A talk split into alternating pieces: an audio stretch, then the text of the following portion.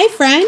Welcome to Barefoot Business, the podcast for marketing and event professionals who care about shared experiences that drive connection. All episodes are seven minutes or less, hosted by the most fun founders of the Community Factory, Liz and Nicole, whose mission in life is to get people talking. So let's start.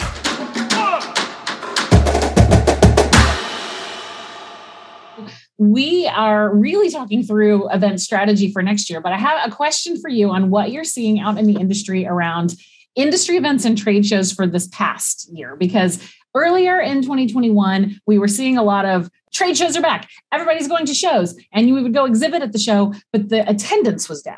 And so you were seeing like a whole bunch of exhibitors who were having to kind of be the attendees. And in fact, sometimes they were being the exhibitors only so they could be the attendees because the company right. wasn't approving people to attend. So they would bypass the system by saying, oh, but I'm working it. And then they would actually go. So attendance was kind of down overall from attendee side, but it felt the same because there were just more exhibitors. But now the last couple of trade shows that I've been a part of were like jam packed, oversold, lots and lots of participants. So have you been hearing in the industry like how how's it going for third party events? We are. So we had AWS a couple of AWS and even AWS was apologizing for the low attendance. So Ooh. We did San Fran in April, and it was a two dayer, and it was mostly exhibitors. And so then what they did is for Chicago and New York, they made it a one dayer, thinking, well, that'll help. We'll just cut it. And they've even sent emails saying usually we have you know 4000 people. We had 1200 like i mean it's they haven't even given the counts on some of them because it's been so bad. We have KubeCon coming up and then KubeCon in europe was good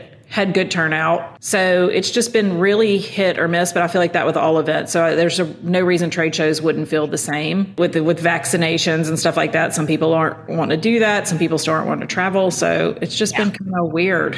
The a um, few the few that we went to, a lot of the exhibitors said that there were it did feel like there was lower attendance but they were getting the higher quality attendance because the people that were going had really fought to prove their value and had gotten approval to go. And so the conversations were deeper. One that we went to they said that their demos were normally about five minutes long you know just kind of conversational and that these we, there were people in the booth for up to 40 minutes doing demos. Oh wow. like that was unheard of. So the quality was so great for them I will say, like in tracking my return on investment or tracking my lead sources, they have not come from our big conferences. It's actually been the complete opposite. The more brought down to a particular customer with their particular pain points. A lunch and learn directed just at them, even if they're white space, has proved more opportunities than anything that. So we just kind of backed off the big spends, right? Because you're spending thirty thousand dollars to be at AWS, and you're walking away with one opportunity, or you know you're hosting something for five thousand dollars and walking away with six. So the big conferences, it's just not brought us much value this year at all. Well, and that's what we're hearing for 2023. A lot of people are saying that. Okay, well, 21 was was a crapshoot and we didn't win.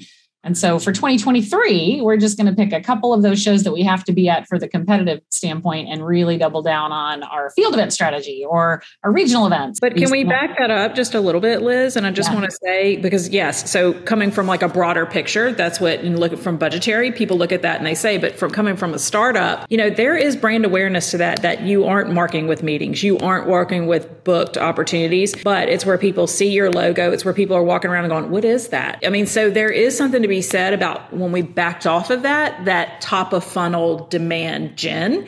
I feel like we lost a little bit there of just that awareness, brand awareness. So next year and going back, yes, we will be smarter the ones that we go to and we will like pick them. But I do think that by backing off, it hurt us in brand awareness. So mm-hmm. that's where I feel like the biggest thing right now is demand gen. Like, what are the ways to reach people? Because shows were it for so long. I mean, years ago, it was like buying lists, right? You can buy this yeah. list and you can, you know, and then it was shows were so big for so long and come one, come all, and all let's be part of it. And so now that's kind of gone. So now you're kind of like, people don't open emails anymore. They don't open LinkedIn messages. They don't, people don't pay attention to billboards. They're not listening to commercials on radios. I mean, if you think about a lot of top of funnel stuff, it's just not there anymore. So with the trade show kind of doing the same thing, that's a big hit. So there's the the corporate trade shows that have, you know, their corporate event and then the surround activity and then there's the industry ones that are driven by associations. I think about the business model of some of those. The corporate ones, like they're not out there to make money from the sales of their expo or anything like that, but the association ones are. So you think of healthcare, like when you get into some of those and they are really strong industry events that drive the associations that are part of their revenue